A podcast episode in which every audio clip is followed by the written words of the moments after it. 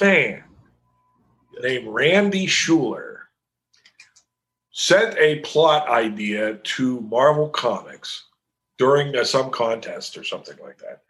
And his idea was Spider Man gets a new black suit. Okay. The original concept being that it was from Reed Richards as a gift or something like that, but it was going to be this new stealth suit and it was going to amplify his sticking ability and all this kind of stuff. And he had this little plot thing that he sent in. And Jim Shooter, whether he was still already thinking about Secret Wars or what, he liked the idea of Spider Man in a black outfit you know, because it, you know, because uh, when you think about it, it was never supposed to be uh, his, even the Ditko suit. I mean, Ditko had him moving through the shadows, and you would lose the black parts in the shadow. It always looked really cool, anyway, right? But anyway, for some reason, Shooter loved that idea.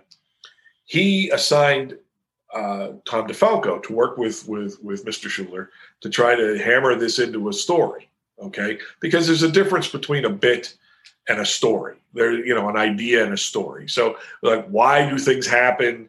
Uh, how does Pete feel about it? A beginning, a middle, and an end. You know, things like that. Now, unfortunately, it went through some revisions, but it never came to a printable story.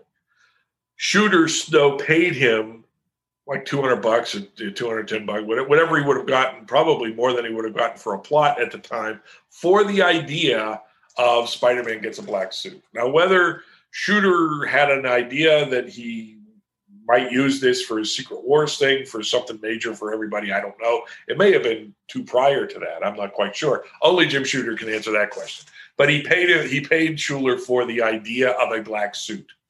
There was nothing designed. There was nothing on paper. There was a description in the plot that is not what Mike Zeck designed. Okay. When the time came to do Secret Wars, and Shooter was going to pull the trigger on this, Mike Zeck never even heard the name Randy Schueller. He was just told, we're going to give Spider Man a new black costume. You're designing it, you're doing Secret Wars. So he did. He designed it with the white spider. He designed it with the white spider in the head, and then it just came up and down and around the body. Okay. Rick Leonardi was hired to do issues 253 and 254 of Amazing Spider Man with the new suit.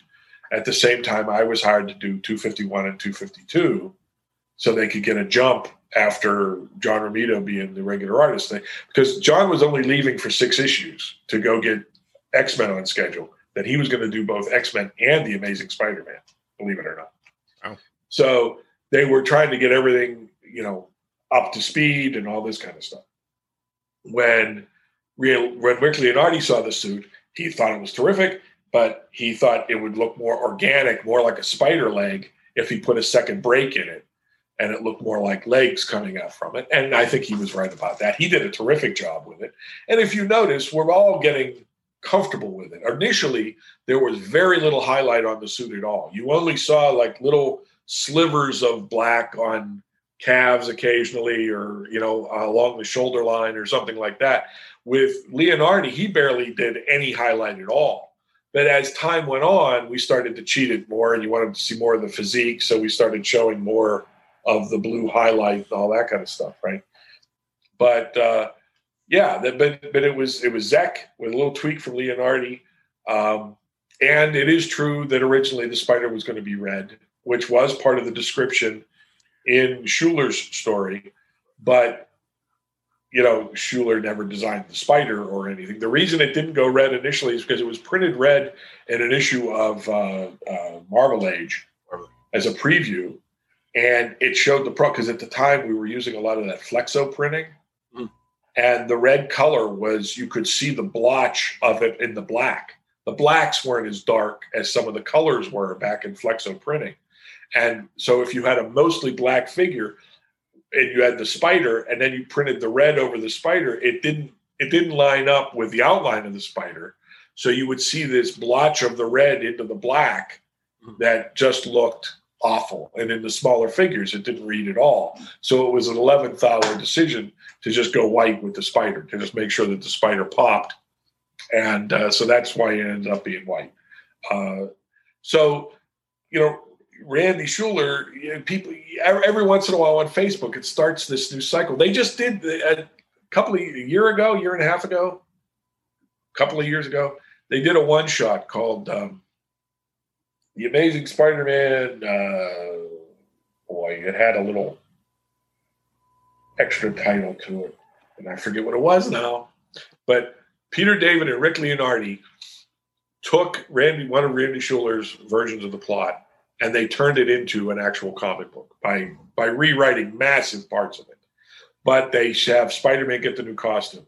What they do though, that was a disservice to the legend, is that they use the Mike Zeck, Rick Leonardi design. They just color it differently, right?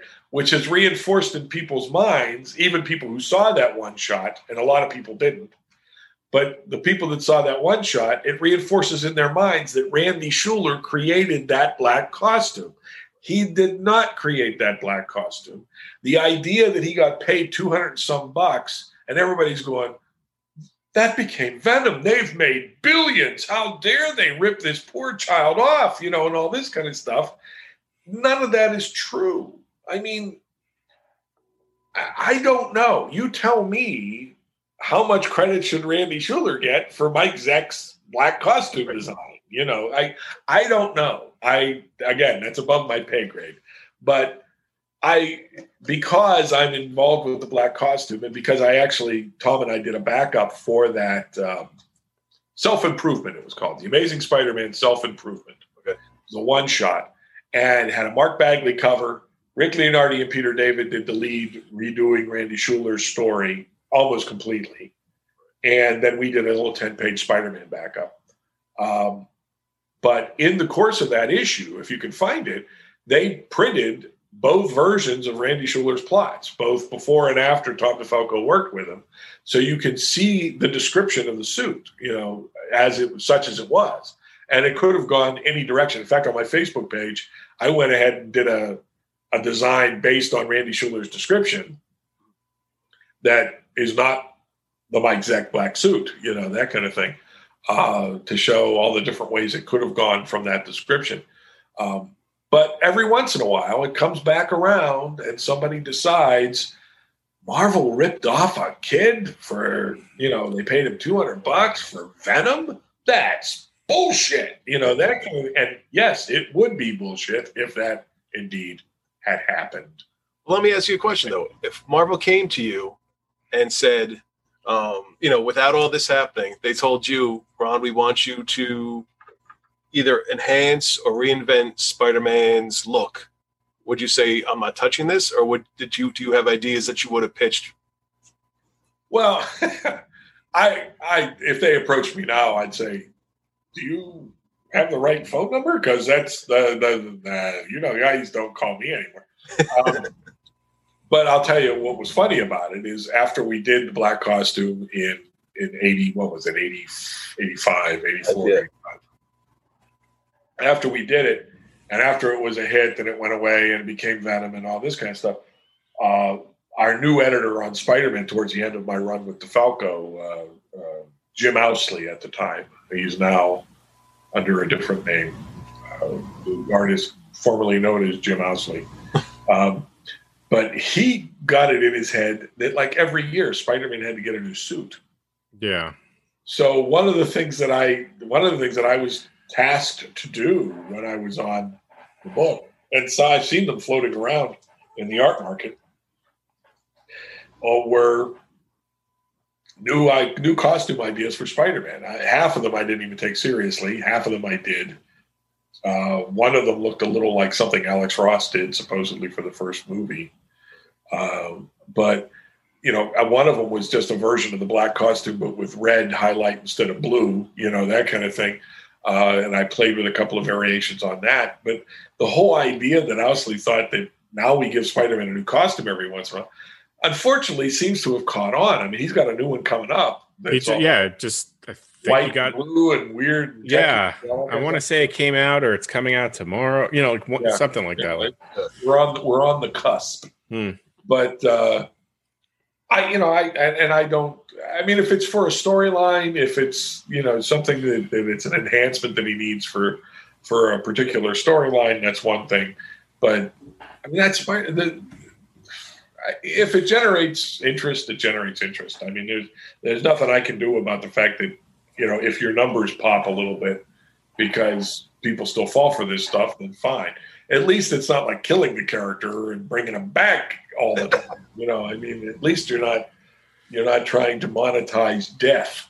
Well, that's happened a couple of times. I mean, oh, more than a couple, and it's ridiculous. It's the most ridiculous thing in the world. I can't believe that it affects the sales at all anymore, other than to have people stop buying the book. it hits the news. Spider Man's dying. Yeah. What? Yeah. yeah. Actually, somebody as a commission, somebody has asked me to do an extra page of the kid who collects Spider Man. And the page he wanted, he just made the general suggestion that it's Tim Harrison pulls out a long box of comics and they spend a couple of panels. Spidey spends a couple of panels reacting to comic book versions of himself. Yeah. Now, because I'm a fan geek first, if you remember several years back, Marvel did a run of books one month that were the versions of the heroes that are published by Marvel Comics in the 616 universe. Do you remember those at all? I think so. like, there was like a Thor one where it was like a, a scientist and his sons who it's all high tech and they're not really from Asgard and all that kind of stuff. There was a Spider Man that was done by uh, Kyle Hotz that was more of a of a monster type of a thing. I think it was even like a thinly veiled version of Ron Jameson, you know, uh, was infected by an alien or something like that. And the fantastic, it was, you know, it was, but it was all the, you know, the versions that the Marvel comics of the 616 produce. And I, so I, I at least want to recognize that uh, uh, in the course of, of, of the piece. But then I also, I've, I've also just tapped into the, the, uh, the Spider Verse, and there's like a, a cop Spidey and a cowboy Spidey, and you know purple Spideys, and, and so I want to have Spider Man kind of just reacting to, you know, wow, you'd think a guy that can shoot webs and fights a bunch of freaky bad guys would be enough for any comic publisher, but I guess not. They really feel like they need to reinvent the wheel every uh, every few months, don't they? You know that kind of thing. So yeah, I I'm a big fan of the fact that if you just tell really good, engaging stories about Peter Parker, you can go on forever. Um, but yeah, again, you know that's those decisions are made way above my pay grade. So That's what I want to ask real quick because you mentioned Puma, one of your creations. Talk about creating a character, the steps you take creating a character, pitching it, and then you know fleshing it out. Well, I, most of the characters that, I've created for uh, for, uh, publication have been co-creations. I mean, I, I'm trying to think if there is a better example than Puma of something. Well, like the Earth Force was a, were, were characters that I created when I was in, um, and, and I can tell by the look on your face you don't know who I'm talking about. They appeared in Thor. They were based on the Egyptian gods. They appeared during the Seth run, the God War, and uh, there, there was uh, uh, uh, Skyhawk, uh, Earth Lord, and Wind Warrior.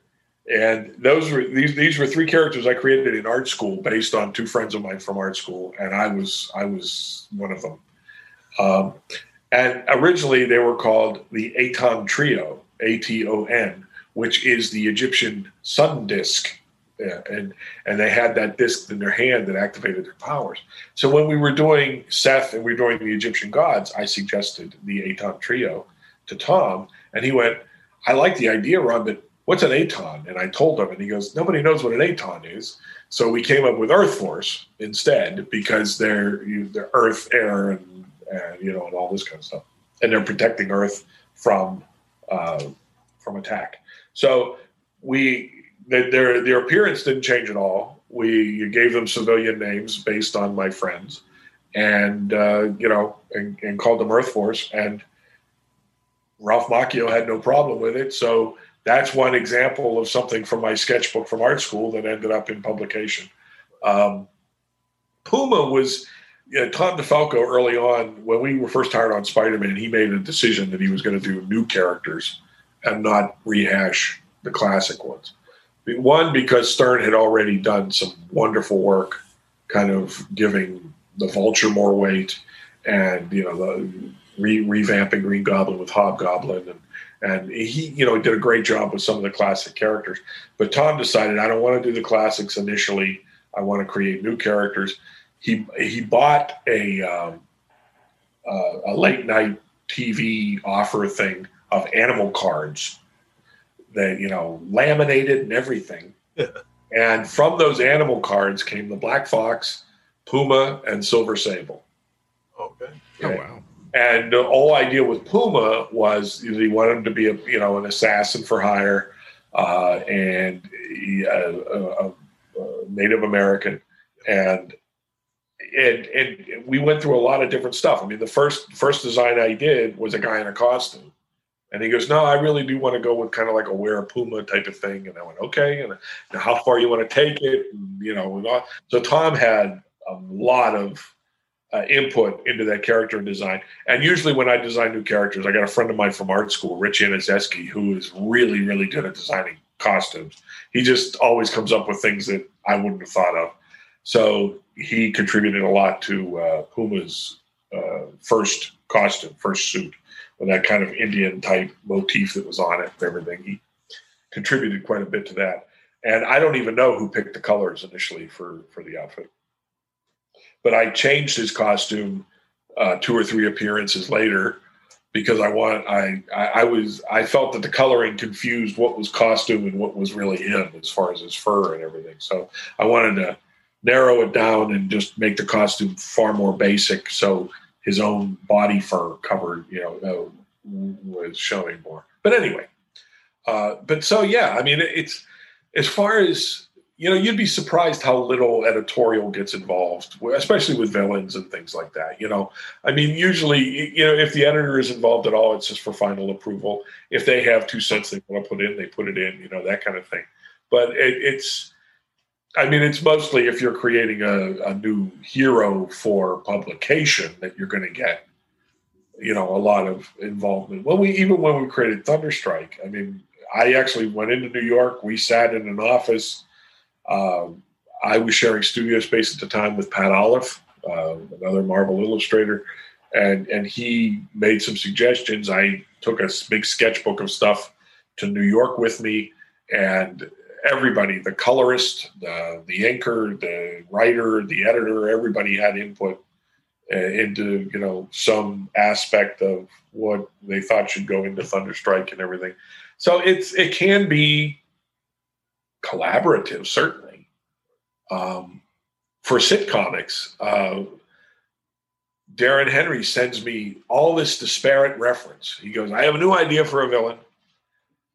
Here's what I'm looking for. Uh, headpiece kind of like this, and he sends me the reference from somewhere on the internet. you know, and a, a bodysuit maybe like this, with maybe gauntlets like this, or shoes based on this, and, and it's this wonderful creative challenge to take all this disparate reference and try to put it together on a character so it doesn't look piecemeal so it doesn't look like it's all thrown together you know and try to come up with a basic theme or something based on who the character is and uh, it's it's fun it's always fun to create new stuff I, it can be frustrating because then as soon as you hand your little baby off to other people you know, it's like, well, that's not what the reference looked like. What, what, what, what, wow. you that kind of thing. Uh, and that's what it sounds like too. Just wow, wow, wow. You know, that kind of thing. I have a, a, a close, close friend, and she shut me down one time because, you know, she bitches about her job all the time. And I bitch about my job all the time. And I forget what book I was working on at the time. It might have been Thunderstrike. And I was saying, no, I understand what you mean. It's very frustrating when she goes, when what, Ron? When somebody colors your pants wrong? That you And I'm like, that that's not what I that's not what I was going to say. It's hurtful, but it's not what I was. So it's it's you know it's it's playtime. It's you know it's fun as hell. Looks like uh, the new Thor movie is taking some pages out of Thunderstrike too. Thanks. his- I I don't know. I don't That's- know. well, I- that's- I had everybody sending me those pictures. Oh, are they okay? yeah. Look, they're gonna do something. Not like I'm the first guy, I guess. Here's, no, here's my guess, Joe. Here's here's my guess. This is I I know nothing about this. I you on the one picture you can't see that he's got like yellow leg wraps and and all Yeah. this stuff, but he's got the jacket with the sleeves torn off. Right. Here's my guess. It's it's one of Star Lord's jackets, and Star Lord's going to come in and he's going to go, "Is that one of my jackets?" And he went, "Yeah." He said, "But the the sleeves were too small, so I had to tear the sleeves off to make room for my massive arms." Uh, and and and, and Star Lord's going to go, "My my arms aren't puny." I, I well, he was fat in the last one. trying to say, yeah, exactly. It's going to be Yeah. that kind of back and forth, and then they're not going to talk about it again, and it's not going to have anything to do with Thunderstrike. I mean, because people are people are saying, "Oh my God!"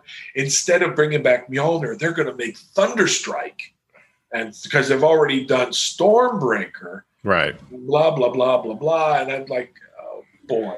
Okay. Well, they have to bring back Mjolnir for that one. I mean, that's the only way that Jane can become Thor, really. I, unless they don't care and they bring back. I don't know. I, Yeah. I have no idea what they're doing in the movies. They, don't they don't call me. You mean you don't get Just checked with? You're not I- there? I have gotten uh, two checks for the silliest of reasons because they use the name Hope for Henry Pym's daughter. And Really? We named her Hope in MC2 in uh, A Next. Wow. We did a daughter of Henry Pym, uh, whose name was Hope, and because they used that, they sent us a very generous check, and that's why DeFalco and I get credits. We got we got a uh, screen credit at the end of Ant Man and Ant Man and the Wasp, Wow. and Endgame, and everybody thinks Endgame is because of Cap lifting the hammer, and I'm sure it's not. I'm sure it's because Hope Pym comes back in Endgame along with everybody else. So, you know, there we go. We just talked about the movies. Everybody will watch this. Uh, you I wish I could come up with something controversial to say. What What's controversial these days? What can I say that would be controversial? Miss Piggy. You know, Miss how about, Piggy. how about, how about, how about this? Zack Snyder. Eh. So That guy. Jesus. I I watched a, a director's cut. I liked Watchmen. I watched a director's cut of Batman v Superman, and I was everybody prepared me to hate it. I'm not a big Man of Steel fan, but I enjoyed Batman v Superman more than more than most people. But I saw the director's cut where Clark is actually investigating the bat and all this. kind of stuff, and I thought it held together pretty well. Um, I really enjoyed Joss Whedon's Justice League, though. So Did you really? you were the guy. yes, I All right. Well, here's the controversial part, I guess. Oh, that's the controversy. Okay. That's it. I loved it. I I, say good day, I sir. went. I went saw it with a friend of mine, and, and the lights come up, and I look at him, and I went. I, I didn't think I was going to like this, and he goes, "I know." I went, "I really enjoyed that." He goes, "So did I." So I, yeah, I have to say, I the the the Justice League, as they're calling it, I, I enjoyed it. I have it on DVD. I watched it more than a few times. So, Yeah, I'm. Uh, yeah, we. Wa- I, I remember going to see that one with my wife, and when it was over, I was like, "Yeah, okay, all right." And then it wasn't until like you know, of course, every movie I watch, I'm like, oh, "Okay, cool." And it's not until I start thinking about it and thinking about it, I'm like, "Hey, wait a second! It just, you know, fans do, and here I might piss somebody off with this, but what I really feel, I love fans. I am a fan. But what fans do that makes it very difficult for me to identify is fans seem to react that if a film or an adaptation of any kind is not exactly what they hope it's going to be, then it sucks and it's a failure. And that's just not true. Maybe it's because I get to work with the characters. Maybe it's because they're not as personal to me just because I know. You know, I worked on Thor for seven years, but you have to let go. You know, you Right. Everybody asks you what you think about. You know, would you have? I mean, when they did the Jane Foster thing, I had people on Facebook going, "Would you have done that? Would you have given the hammer to Jane Foster?" And I said, "If Tom and I would have thought about it, hell yeah, we we probably wouldn't have called her Thor, Right. you know, uh, but we did Eric Masterson taking over for Thor, and you know people loved or hated that. So who are we to say that Jane Foster can't have the hammer for a while? You know, it's like calm down and judge the story on its own merits. Don't judge the story on the on the lead line. Jane Foster gets the hammer. You know, a- That's a pretty good story. I mean, I, re- I really liked it too. I never read it, but I, I'm sure it's terrific. I, Yeah. I, I just, I know what goes into the creative process. I know Right. how, uh, you know, what blood, sweat, and tears can go into it. I mean, if if if a creative person isn't engaged and they're just they're just whiffing it, you can tell. I mean, there are some guys out there that are that are doing that. God love them and getting paid for it. So I, I I hear you. In most cases, you know, I, I can only presume that people are as engaged as DeFalco and I are. I mean, we take it very personally. So, you know, for me, luckily, if somebody calls me a hack, I take it as a compliment because I used to always call Sal Buscema a hack. And I'll be Sal Buscema any day of the week. I mean, you want to put me in a group with Sal Buscema, even if it says hacks, I'll be happily sitting next to Sal Buscema while you boobs are out there but uh, uh, yeah, I mean, but but we do put a lot of effort and care and time and thought. You know, I mean, there are a few times we've I, we've done a few things, and I'm like, oh shit, we didn't think about that, and and I feel bad. you know, I mean, it's like that got past us. I, you know, some factoid about a character that we missed or something like that. You know, that, and and and yet what we did ends up being canon, and it's like, oh shit. you get a chance to go back and do that one again. You know that kind of.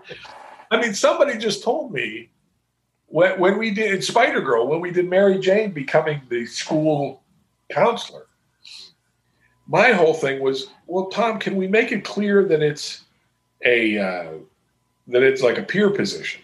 You know, it's like peer counseling because does Mary Jane have a psychology degree? I mean, can she actually do this? Right? You know, and he never seemed to be all that concerned about it. And he just had her take the job and all this kind of stuff. We never had a conversation about it beyond that. But it was just pointed out to me to a fan that when Mary Jane went back to college in stories that I'm pretty sure were written by Tom DeFalco, she went back and she was taking psychology courses. So, okay. So, I mean, why didn't DeFalco at the time just, in fact, Tom, if you're watching, why didn't you just tell me at the time that she has a psychology degree? Damn it, Tom. Because he probably, probably didn't remember. But anyway, Well, you know, everything has to happen on the pages. It can't happen off panel somewhere. it's better. So- if you don't. It's better if you play fair. You know, I mean, we do have we do have 16 years between current 616 and and uh, and Spider Girl, so you know it's possible she could have gotten a psychology degree off camera. But I, you know, when you're talking about high school counseling, there are all levels of high school counseling, and uh, you know, peer counseling is is a real thing. Having an adult there to uh, to be uh, as uh, as representatives for the kids, you know, as, as uh, arbiters for the kids is a real thing. So, I mean, I was fine with just that too. But you know, if that really was back there, I didn't know it. You know, I, I should have I, I should have done my due diligence, I guess, too. You know, There's one Um, thing I want to ask you about because I'm I, I am a fan of your art, um, your covers. I think I know the answer to this, but your feelings and thoughts, late '80s, early '90s, the gimmick covers, the foils, the holograms, the this, that, and the other thing that they were putting out. anything that anything that leaned more towards value as collectibles as opposed to um, value as readable material Right. is It's is a nice shiny one, right? Yeah, it's really that's. I think I have a double. I don't have a double splash pinup in there. I have a, a double page pinup of the Avengers in there. One, I think so. Stand by. Inked by Tom Palmer in that in that uh, gold foil Vision cover. Open it up to the center. Eh, trying to get there. Oh, there's a big. uh There's a cap. Okay, is there isn't there a, an Avengers pinup in Oh there? yeah, you're. Ah, I drew that. And it's inked by Tom Palmer and and all that. But yeah, that that, that actually came out looking pretty nice. I like that. Anyway, yeah, thank you for that Uh, it's small advertisement, Joe. I appreciate it. Anyway, uh, no, I there were people in the industry, smart people in the industry, that were saying, "Guys, we just saw the collect the collector cards industry bubble burst. Do we really just want to take fast money and take the risk that it could happen to comics too?" And most of those reasonable voices were drowned out by the kaching of people believing that these things were going to be worth something someday. And uh, so, you know, I was one of the people saying, "Can we stop a little bit?" You know, I mean, I on the Thunderstrike number one cover, they said they wanted to do foil stamping, so I designed the cover with a big figure, and I put like one or two lightning bolts behind it. And when the cover finally came out, production had gone in and put like a dozen lightning bolts behind them so they could actually make use of the foil printing. Overall, I thought it was a neat looking cover. I didn't think it was a crime, but there were a lot that just didn't work. And and I just feel sorry for anybody who buys into that stuff. You know, I mean, it it, just isn't what they say it's going to be. You know, it just it just isn't. I I'm a big detractor of constantly renumbering. I mean, it, I have a, a weird sense of pride in the fact that I got into the industry one when we still had spinner rack presence, because I actually know that my work survived on the spinner rack and mass market. Mm-hmm. So that's one thing.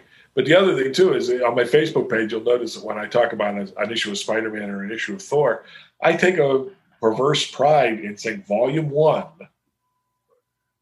number so and so, you know that kind of thing.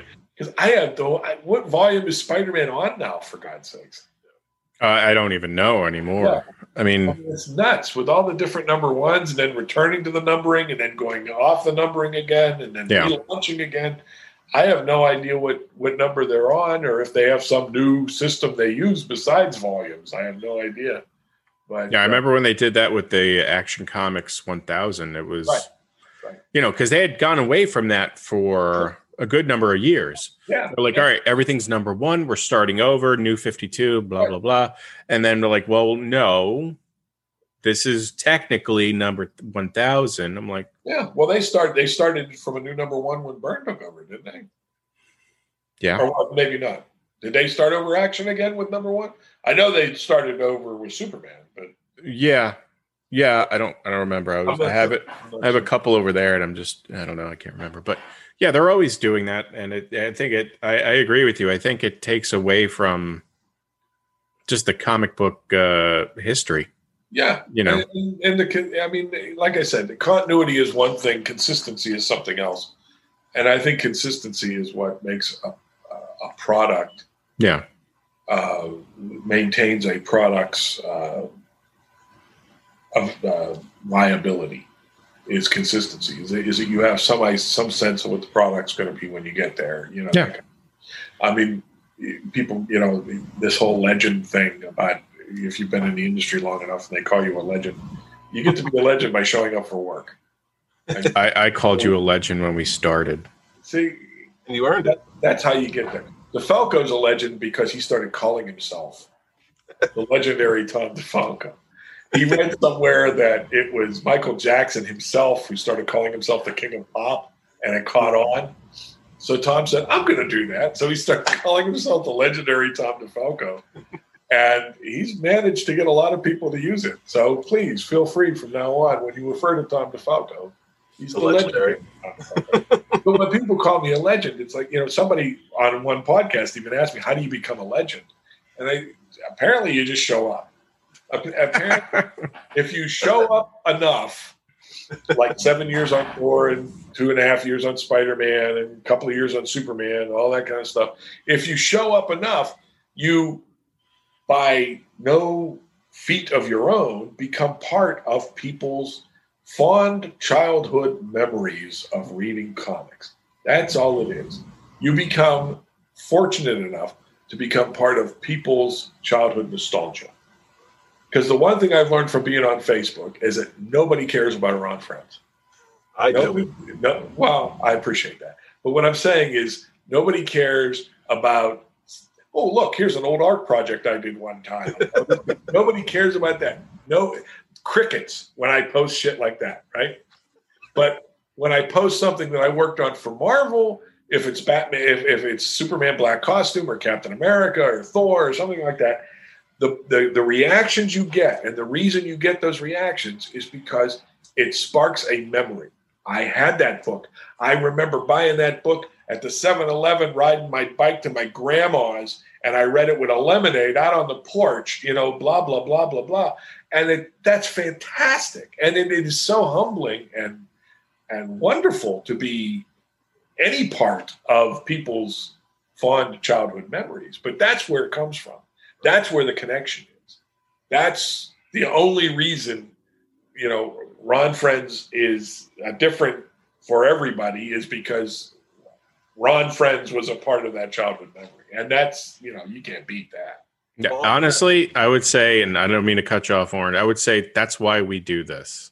Really, uh, in all seriousness, I mean, you know, no, joking aside, I mean, we do this because of, you know, the the feeling that we get when you know we are reading these the comics, and we're like, oh man, I remember, you know, first time around when, you know, actually, Orrin was the guy and another friend of ours that got me into comics um, you know, I would go. I, I, keep telling this story. I'm sorry, Warren, but you know, I used to go with them to the comic book shops and uh, kind of mooch off of them. I'm like, hey, let me see what you guys are reading here. And then it was one of them. I was just like, why don't you just start collecting them? Buy your own, man. Yeah, buy your own, dude.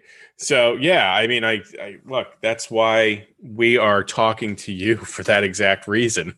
So you know, well, I mean, that's and I was the same way with the guys that I loved. I mean, the idea that that I got to work and become friends with Sal Buscema never ceases to blow my circuits. The fact that John Romita knows who I am, you know, is ridiculous. It, it it doesn't compute. I mean, lately, my entire connection to comics, besides working in them, has been going to a comic shop near me that actually has all his back issues out in big long boxes on tables. Mm-hmm. And I've been rebuying covers that I remember from when I was a kid that I no longer have around, you know, that have been beat to hell or disintegrated.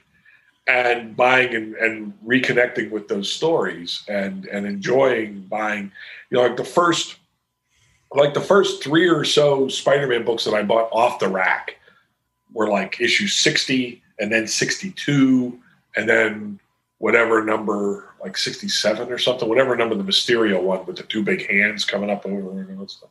Hmm. Uh, those three, if I see them for a reasonable price, I'll buy them. I have multiple copies in my studio just because I, I, always want to have copies of them around. I mean, you know, the first one, uh, issue 60, was the one where Kingpin is spinning Spider Man around by his ankles. It's just this gorgeous to cover with a black background and the uh, 62 was Medusa uh, standing over Spider-Man with her hair wrapping him up and all that kind of stuff.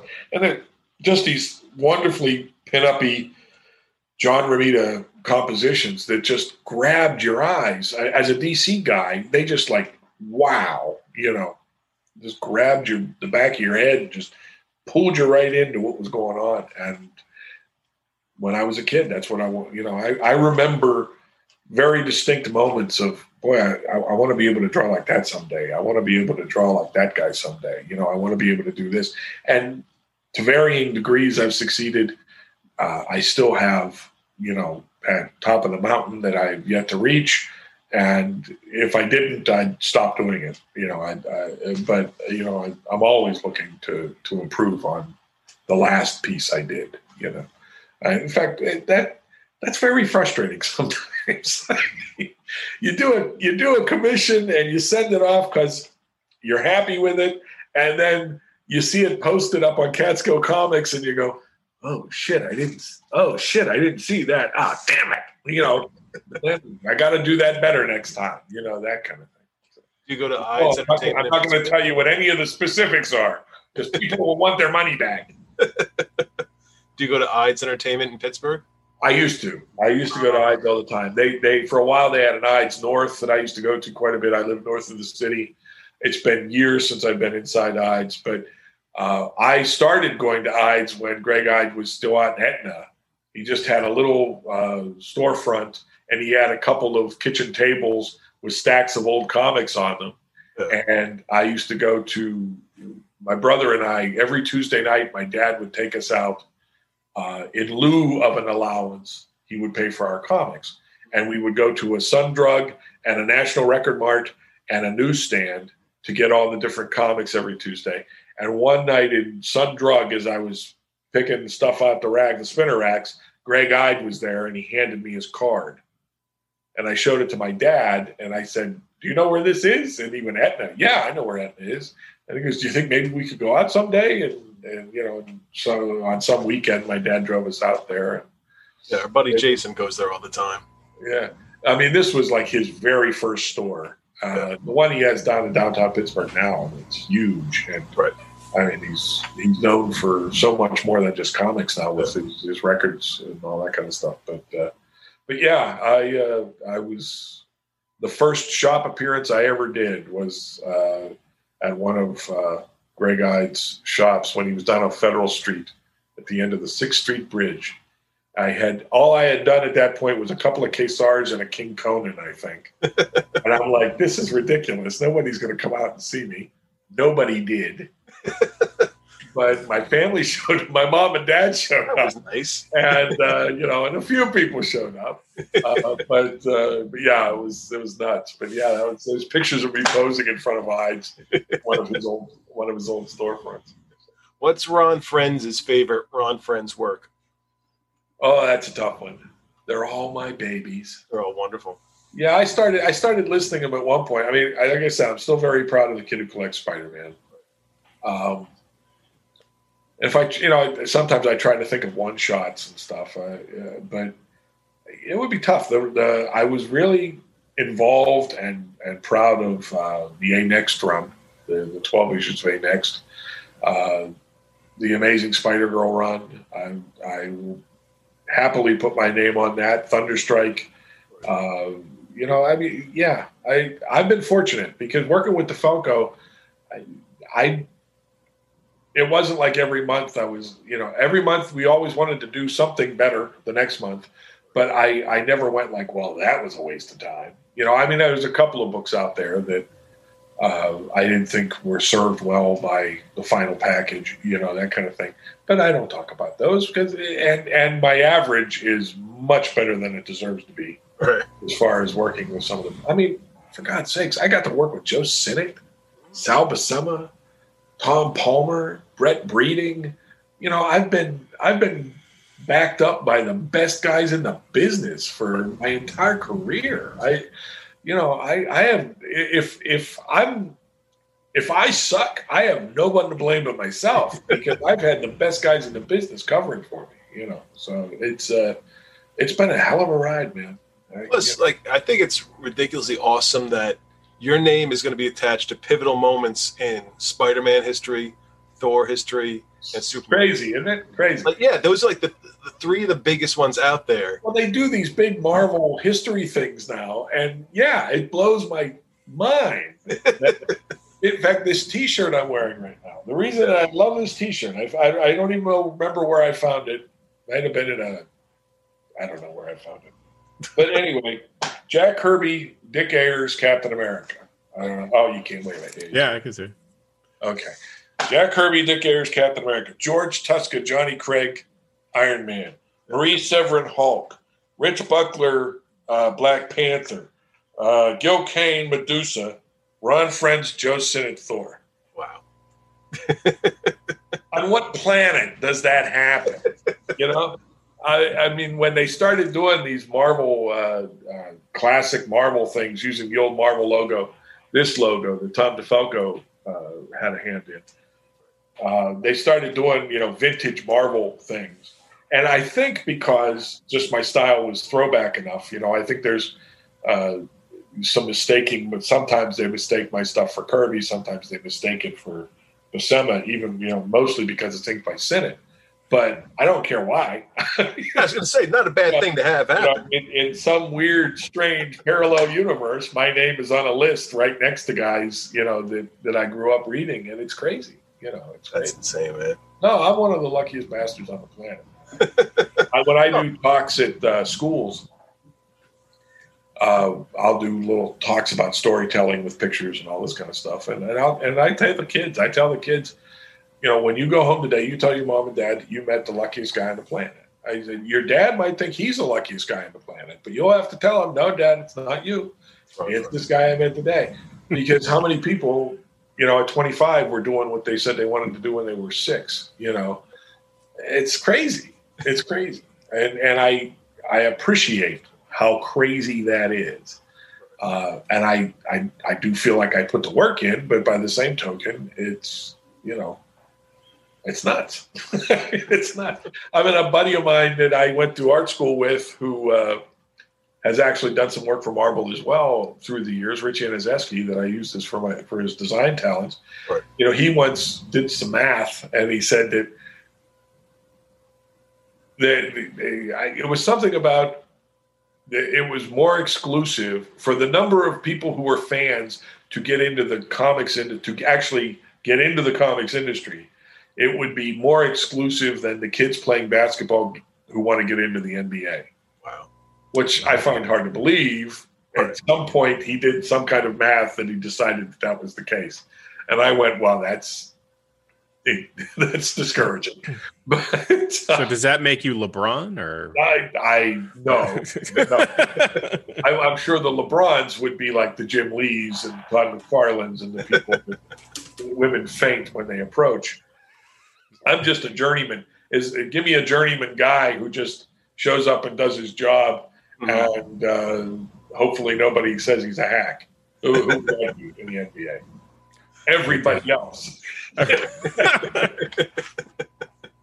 yeah, I've never considered myself more than one of the grunts in the. Uh, you know, I, I'm in the uh, foxholes with everybody else, just trying to produce the best comics we can. You know, That's that- why you're that guy. I was just saying that's why we love your work, man. Yeah. I mean, I, I mean it, it, it really is. I mean, it, when they when Joe Sinnott said he was going to start inking our Thor stuff, I just kind of went like, "What the hell?"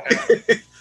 Yeah. 'Cause at that point, I was working with Brett, and Brett moved off the title, and we had a, we, a Don Heck inked a couple issues, and that was really cool, and you know, and all this. But we get to issue 400, and Joe Sinnott inks it, and then says, "Yeah, he'll stick around," and it's like, holy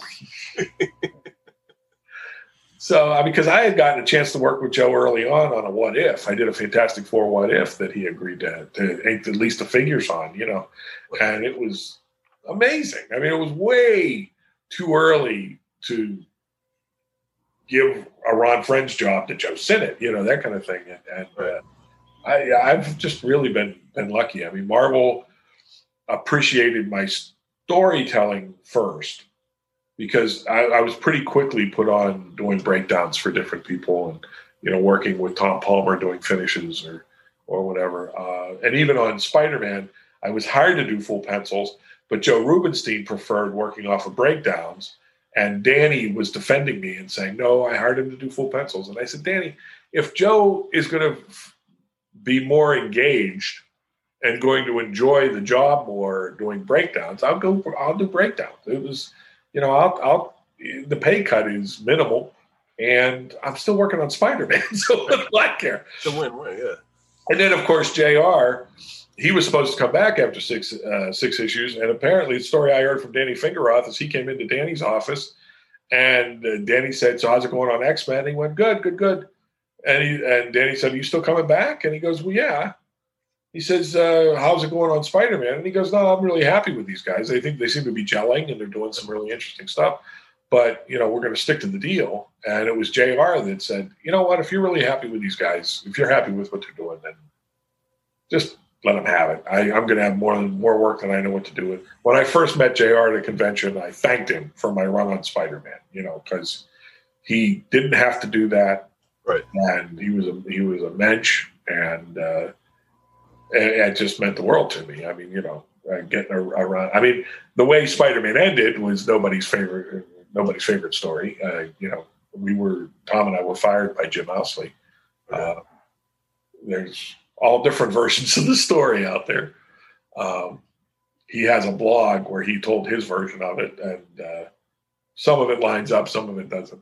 But the bottom line was it was his prerogative as editor to do that, and he did it. He, and it was a very it was a sudden shock, and it rattled me pretty deeply uh, at the time. But uh, but you know, you rebuild. You you start you come back. Like I said before, you come back doing Thor fill-ins for for Ralph Macchio and who I had done the what is for and stuff, and uh, and Superman annual here, inked by Brett Breeding, and suddenly you go, okay, I I remember what this is like. I can do this, you know. but it does it, it does knock your pins out from under you. Yeah. Sure.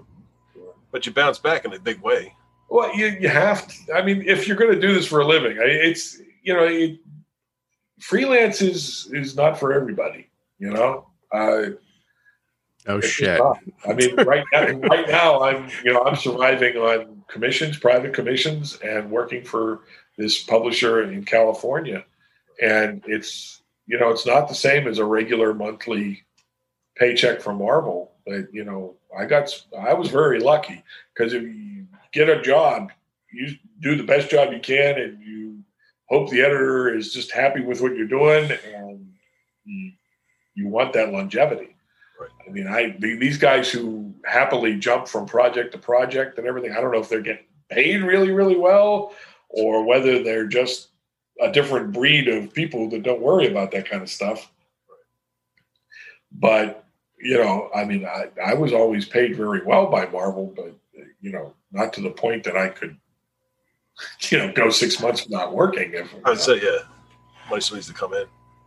Yeah, I mean, uh, by the time I got there, I mean, Shooter did a lot of good for this industry as far as pay rates and and getting the art back and uh, incentive programs and things like that. I mean, there's no denying uh, the positive impact that he had on this industry. Right. Uh, not the least of which was hiring me. You know what I'm saying? Master stroke right there. Damn right. Yeah, yeah. It's there's a long term plan in there somewhere that has yet to come to fruition. It's still it's the long con, man. It takes. I, I'm, I'm the ultimate sleeper agent. a- Ah, sleep. I love it. but anyway, so I don't know. What else you guys want to know? You have any other questions we didn't get to? we don't. I think uh I think we've taken up enough of your time at this point.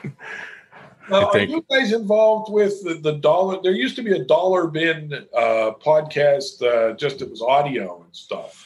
I mean, you guys aren't them, are you? No, no. We are Okay. Oren and I just started this about a month ago, Oh, or a little over a month ago, uh, so that we can uh, occupy our time doing something creative. we both lost Uh, our jobs. So Yeah. Oh, So really? yeah, Oh, geez, I'm sorry to hear that, guys. thank you. It's all right. That's brutal. So you know, I have uh, other things to, other creative outlets, and uh, I'm a, a video guy by nature.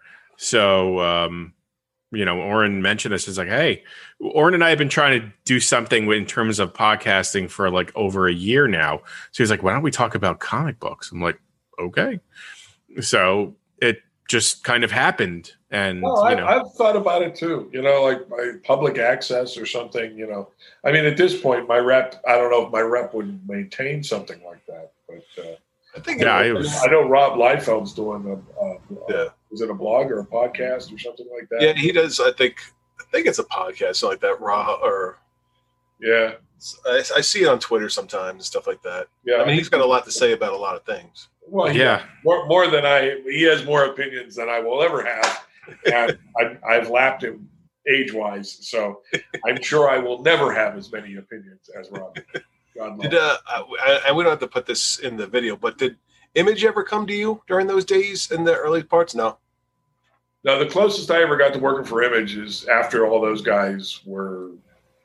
I, I think it was like Jim Valentino was running the gig at the time, and there were a bunch of other uh, people that we were dealing with. I'm trying to remember if I remember a, a name, and I can't. But in the early 2000s, Tom DeFalco did a few issues of something called uh, Randy O'Donnell is the Man for Image. It was published through Image, but he was basically paying for everything. It was when Image had already become one of these things where they were just packaging people and putting them, you know, putting their logo on things and helping through Diamond, you know, that kind of thing. And he he printed. Uh, he worked with Ron Lim on on three issues. I think it was three or four issues of something called Randy O'Donnell is the Man, and he was hoping to expand that into a, a book by us called Mister Right, that someday may still see print. We're not sure. It, we're actually in talks with some people right now to possibly uh, publish it for the first time. Of course, now after 20 years, we have to go back and we have to tweak a few things. but, uh, but yeah, that was the closest we ever came to working for uh, for Image or anything. No, I mean we've done some uh, some crazy that like for an Indian publisher. We did there's a, an Indian superhero movie called Krrish. Okay. Um, there have been two of them so far, and we did a comic book. Uh, you know, a, a, freelance editor that that, that knew us. Uh, they wanted it to look like a Marvel comic, so he he got a hold of Tom and I, and Sal inked it, and we did this Indian character that was it was a lot of fun. It's a cool character, but uh, there's some crazy stuff. Uh, they, for that same Indian company, we did a uh, uh their own uh, religious stories for the iPhone with like no no copy, no dialogue, just pictures. Uh, where and I did the pencils and were inked by Sal and Tom structured the stories. so I mean, we've done some really bizarro, interesting freelance gigs, you know. But uh, I mean, nothing's like the regular monthly storytelling. I miss, you know, that that's why the sitcomic stuff is like mother's milk to me. Is I and even that I'm I'm less involved with the actual plotting and the development of the characters. I help design all the characters, but it's still a new thing. It's still a nascent universe where Darin Henry is very much the shepherd and is still creating new things and deciding how everything fits together and all that kind of stuff. So I'm I'm, I'm a co-designer, but I'm also mostly just a penciler, you know, uh, the visual storyteller, uh, less so uh, any kind of co-plotting or anything like that. But you know, as time goes by, uh, as as we have our successes, I, I think that'll probably evolve and change, and that's what I really enjoy. I consider myself primarily a storyteller. Even with my single commissions, I try to tell a story. Right. It's not just a, a drawing. There's something to it. Right. Right. You try to anyway, even if it's a single figure. You you want it to be true to the character. You know, you, you want Cap to look like Cap or Spider Man to look like Spider Man or whatever. Mm-hmm. Right. So, that's pretty awesome. Yeah. Well, thank you, sir. I uh, thank you for joining us. It you was... look like you're ready for bed, Joe. No, no, I I'm, I have two kids and uh, I'm always tired.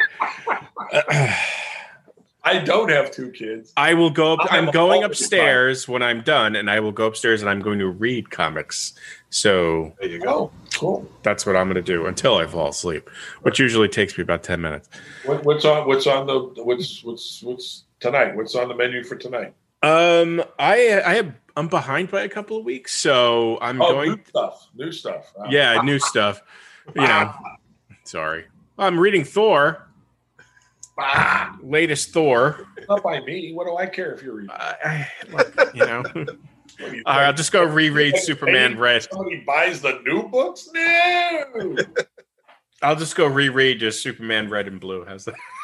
No, no, no, I had nothing to do with that either. I, I designed the blue suit. That was it. Oh, okay. I think that's one of the reasons they. There, there's a little factoid. We'll end with a little factoid. The reason that they picked my silly electric blue Superman suit one, I was the only one that played with the S, so they could market it on watches and T-shirts and things like that. Yeah, look like a lightning bolt, you know that kind of thing. That was one.